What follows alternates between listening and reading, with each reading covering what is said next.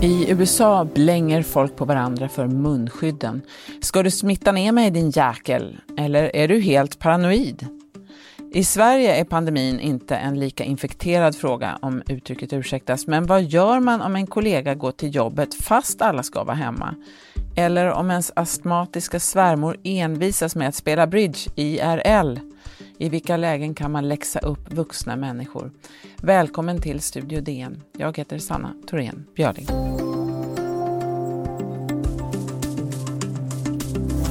Ja, är man sjuk stannar man hemma. Det är inte så svårt. Är man symptomfri och håller avstånd så får man köpa mjölk och spaghetti och toapapper och annat man behöver. Men det är ju gränsdragningen som är svår. Och för att prata om konflikter runt corona har vi idag med oss Anna Bennick som är psykolog, föreläsare och författare. Välkommen Anna! Tack! Eh, även om de flesta följer rekommendationerna så kan man ju märka att det finns lite olika uppfattningar om hur man gör det. Du ska få hjälpa oss här att ge några råd om hur man kan hantera olika situationer. Eh, så att jag tänkte att jag säger några saker så får du säga hur man gör på dem i olika tillfällen. Om vi säger att eh, din partner vill träffa grannarna och man börjar ute på uteplatsen och så börjar det regna. Och grannarna bor lite trångt och det dyker upp ett annat sällskap. Ni kanske har tagit ett par öl och det är jättetrevligt. Grannarna föreslår då att man ska gå in eh, och hålla dörren öppen och sådär. Och din partner tycker att det där är väl en rätt så bra idé, det kan man väl göra. Men du känner dig jätteobekväm med hela upplägget, eh, men tycker att det känns jättejobbigt att säga något och bli betraktad som en partykiller. Hur gör man? Ja, det här tror jag är ett jättevanligt dilemma, verkligen. Eh, det är ju också väldigt svårt för oss att gå mot strömmen. Vi är ju sociala varelser och den här sociala kontexten, den spelar så mycket större roll än vad vi ofta tror. Det finns ju till exempel massor med studier och spännande experiment som kan visa hur vi ofta hellre är konforma, gör på samma sätt som vår omgivning, även om det går emot vad vi egentligen tycker eller känner och sådär. Och man kan se i experiment att vi till och med medvetet svarar fel på frågor av rädsla för att avvika. Och då kan vi förstå tycker jag, kraften i, ja men faktiskt en oro att falla utanför grupp, normer och gemenskap och sådär. Så att, att man går med och sitter obekväm i en soffa, det tror jag är, är både vanligt och ganska förståeligt. Faktiskt. Och sen är det också svårt i stunden att fatta beslut om hur man ska göra när man står där i, i regnet med alla andra som säger ja, hur svårt kan det vara och så vidare. Så därför tycker jag i det här läget att man kan ha hjälp av att ha innan tydligt utformade regler som är uttalade för mig själv eller ihop med en partner kanske så här, i de här situationerna gör vi så här. För det är mycket, mycket lättare att hänvisa till något konkret beslut som redan är taget än att formulera sig på ett härligt och smidigt sätt i stunden. Nej, vi behöver kunna träffa mamma i helgen så vi, vi har bestämt att vi bara umgås utomhus till exempel. Mm. Det där är ju just ett, ett, eh, någonting som kan vara väldigt aktuellt, inte minst nu då i, i, i både coronatider och nu när det är jultider. Om man säger så här då, att man har en äldre släkting av den friskare sorten som lever ensam och som väldigt gärna vill träffas, men att man själv då inte vill. Eh, och sen kan man ju säga att den här, vi eh, låtsas här nu att den här relationen är lite komplicerad, så man vet att den här personen eh, tar väldigt illa upp om man säger nej, även om, även om det är smittoskäl. Eh, hur, hur gör man i det där läget? Ja, eh, man säger nej.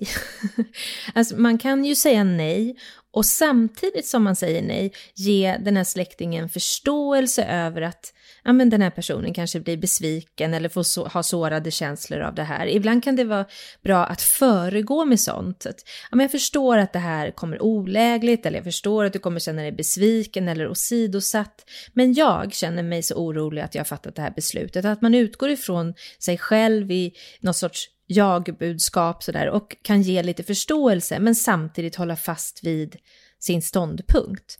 Eh, och det trixigaste i det här läget, det tror jag är att stå ut med besvikelse. Det, det kan vi ju mer eller mindre bra, vi människor. De flesta tycker det är jättejobbigt att känna att man gör någon annan besviken. Så det, det är också någonting som man får tänka att i det här nejet så ska jag också stå ut med en liten portion besvikelse som kommer gå över sannolikt med tiden. Mm. Ja, det är ju precis som du säger, det handlar ju både om känslor, väldigt mycket känslor, och om vetenskap. Vad är farligt och vad är inte farligt? Och det är ju inte alltid att det funkar att bemöta känslor med någon slags rationella argument om att ja, men eh, vi ska inte träffas för det har Anders Tegnell sagt eller det har statsministern sagt. Vad, hur ska man se på det där?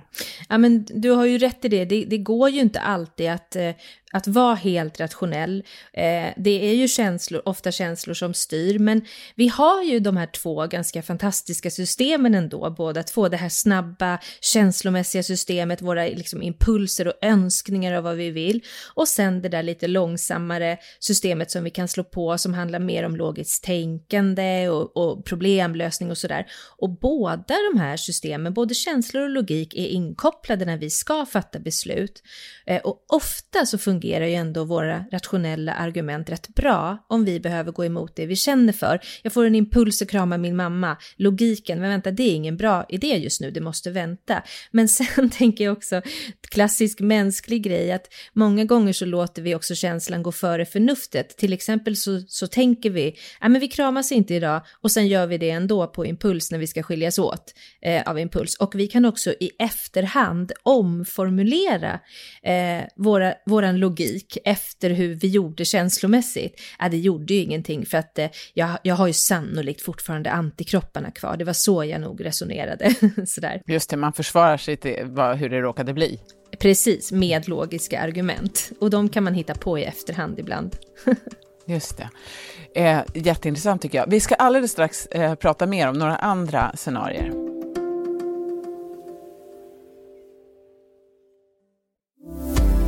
Idag har vi med oss psykologen Anna Bennick eh, för att prata om eh, olika konflikter kring corona. Ehm, och vi tar ett fall till här då. Vi säger så här då, att man har, ehm, du har vänner eller kollegor ehm, som berättar om hur de lever. De kanske går ut och festar eller de går och handlar och så. De lever på ett sätt som du kanske tycker är lite hänsynslöst då i den tid som vi lever i nu. Kan man säga det eller hur gör man för att inte uppfattas som moralistisk? Ja, det är ju en jättespännande fråga och jag tror att det här har eh, varit, eh, jag men egentligen gett upphov till väldigt många konflikter de senaste månaderna.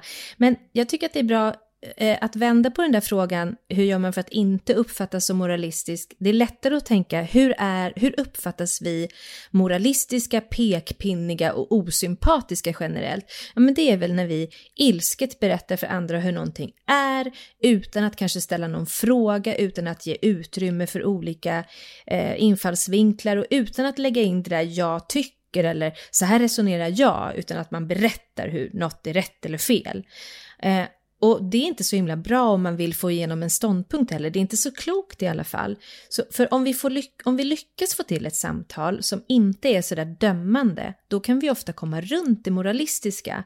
Och då når vi också mycket, mycket längre eftersom att känna sig kritiserad, det väcker försvarsimpulser och motattacker och sen har man det där fruktlösa, ja men du då, kriget igång utan någon konstruktiv lösning. Så att eh, att använda sig av mer, hur tänker ni här, aha, jag resonerar snarare så här och så vidare, det tror jag känns mycket mindre moralistiskt. Sen beror det förstås på vilken relation man har. Jag tycker man behöver tänka att man ska ha något så här uppbyggt kapital lite grann för att kunna, om man ska riva av någonting man tycker eller vara kritisk, då kanske man inte ska göra det med någon som man ständigt blir osams med eller någon kollega man inte känner så väl eller så där. Man får tänka lite grann. Man kan tänka att alla andra är dumma i huvudet, men man behöver inte alltid meddela sig när det kommer till det. Alltid. Nej, just det. Och det där du säger nu är att ju närmare man står någon, så desto lättare är det ju ofta. Va, vad skulle du säga då om man, har, om man står i olika hierarki, om man säger att man har en chef som eh, inte har beordrat alla som kan jobba hemma att faktiskt jobba hemma om man tycker att det där är obekvämt. Hur, hur gör man då på en arbetsplats? Ja, då tycker jag man pratar med chefen och frågar var, varför ser det ut på det här viset? det här är ju inte enligt eh, rekommendationer eller sådär. Jag eh, tycker man kan putta på sin chef lite då. Om vi nu eh, gör en tankeexperiment, eh, tankeexperiment att vi vänder på det, att eh, man har en partner eller en kollega eller en kompis som eh, har synpunkter på vad, vad du själv gör, vad man själv gör. Eh, som man själv kanske uppfattar att det här kan man göra på ett säkert sätt, man kanske vill träna på utomhusgymmet eller man säger att man vill åka till landet och man tycker att man kan göra det eh, jättesäkert fast det kanske ligger flera timmar bort. Eh, hur bemöter man det då, när någon annan är pekpinne mot en själv? Ja, just det.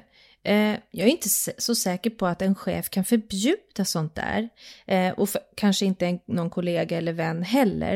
Eh, men det kan ju kännas obehagligt ändå med visat misstycke såklart. En partner, där kan det ju också vara ännu svårare att faktiskt bara göra precis som man själv vill.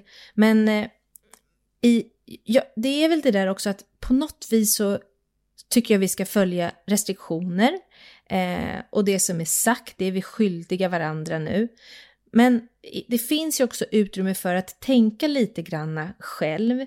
Att eh, om man har antikroppar och åker i en bil ensam till sitt landställe fram och tillbaka utan att egentligen träffa någon annan eller sådär, då, då kanske man kan göra det i vissa lägen. När, det, när, när själva oron över smittspridning, eller risken snarare för smittspridning, är så minimal så att det är farligare att cykla till eh, ICA.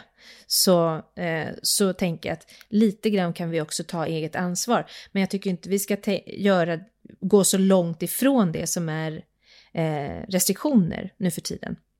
De behöver vi faktiskt följa. Och då får man förklara det för den personen, hur man har resonerat om någon försöker tala om för en att det där får du inte göra, fast man kanske tycker att det där kan man väl visst göra. Ja, och det där är, tror jag är samtalsämnen som bara pågår överallt. Jo, men jag har tänkt så här, att man förklarar sig. Eh, och där tänker jag också ibland att eh, det kommer in det där med att göra om någonting man önskar och lägga logiken på i efterhand. Alltså eh, att någon säger hur kan du göra på det där viset? Och så säger man, ja men du var ju och spelade paddel igår med fyra andra. Ja, men det var ju verkligen inte samma sak, för vi höll ju av och så vidare. Så att eh, vi, jag tror att vi, vi hamnar i sådana här små diskussionsfällor hela tiden, där vi mäter oss, vem, vad är rätt och fel och vem gör mest rätt och vem måste skämmas och så vidare. Så, och eh, hur kommer vi runt det? Ja, det gör vi inte helt och hållet, tror inte jag. En sån här kris visar verkligen hur olika vi är och eh, hur vi får förhålla oss till det på olika sätt.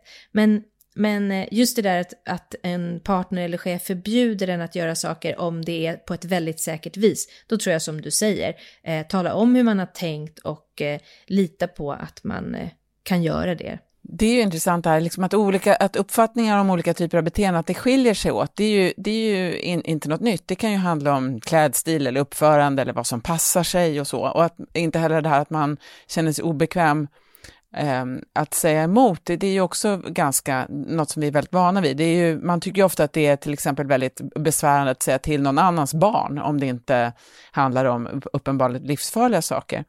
Eh, och, och, samma sak med personer då som man kanske inte känner väldigt väl, om vuxna. Nu handlar det ju faktiskt om en allvarlig sjukdom som sprids i hela samhället. Eh, har det, tycker du att det har någon, vilken betydelse har det för vad som är okej okay att göra i, i den här typen av frågor? Mm, jag tycker det är stor skillnad på hur mycket vi kan lägga oss i varandras olika livsval, om det påverkar eller inte påverkar också oss andra på ett signifikant sätt. Alltså någons klädstil kan ju vi tycka vad vi vill om, men att jag avskyr en punkig stil får väl jag hantera helt enkelt. Det är ju en mänsklig rättighet att få klä oss hur vi vill. Eh, men om det sprids ett virus som kan vara farligt för människorna som vi har omkring oss så är det, tycker jag, en annan sak. Vi riskerar ju faktiskt att påverkas väldigt negativt om alla struntar i att stanna hemma vid en sjukdom, både i vården och för individer. Så, så ja, men där tycker jag man kan åberopa faktiskt så gruppens ansvar och, och, solidaritet med, med varandra på ett helt annat sätt än i de andra frågorna. Mm. Avslutningsvis då bara, vad tycker du Anna, finns det några tumregler som man kan eh, hålla sig till här? Ja, några tumregler. Hmm. Eh, jag tycker att man ska hålla sig så gott man kan till restriktioner. Det är väl det som vi kan göra för varandra allihopa. Så det tycker jag är en viktig tumregel. Och sen, vi kan inte uppfostra hela landets befolkning. Vi, det kommer bara vara stressande och jobbigt att alltid vara arg och irriterad på slarviga medborgare. Så där tror jag också för vår egen skull att vi kan försöka fokusera på att göra så gott vi kan själva. Eh, för att, att, bara vara irriterad på andra och skriva arga inlägg i sociala medier, det, det, kommer inte leda så långt. Det kommer inte göra att människor ändrar sig och det är synd att eh, lägga för mycket energi på något som inte ger någon effekt. Och sen det där sista tycker jag, eh, som vi var inne på lite grann, att ha utrymme för att någon kan fatta egna beslut. Alltså några kanske kan träffas nio personer istället för åtta, om sju har antikroppar och ingen är i riskgrupp, medan i ett annat fall att ses åtta stycken när en just har flugit flygplan med 300 personer och ingen har antikroppar, då tycker jag eh, man inte ska ses alls. Så att, eh, ja, det är massa olika situationer hela tiden som vi behöver förhålla oss till. Och vi behöver ha regler som gäller alla, men vi, vi kan också ibland tänka själva så länge vi är kloka. Var klok! Tack så jättemycket Anna Bennick. Tack så mycket. Studio DN görs för Podplay av producent Sabina Marmulakai, exekutiv producent Augustin Erba, ljudtekniker Patrik Miesenberger och teknik Oliver Bergman, Bauer Media. Jag heter Sanna Thorén Björling.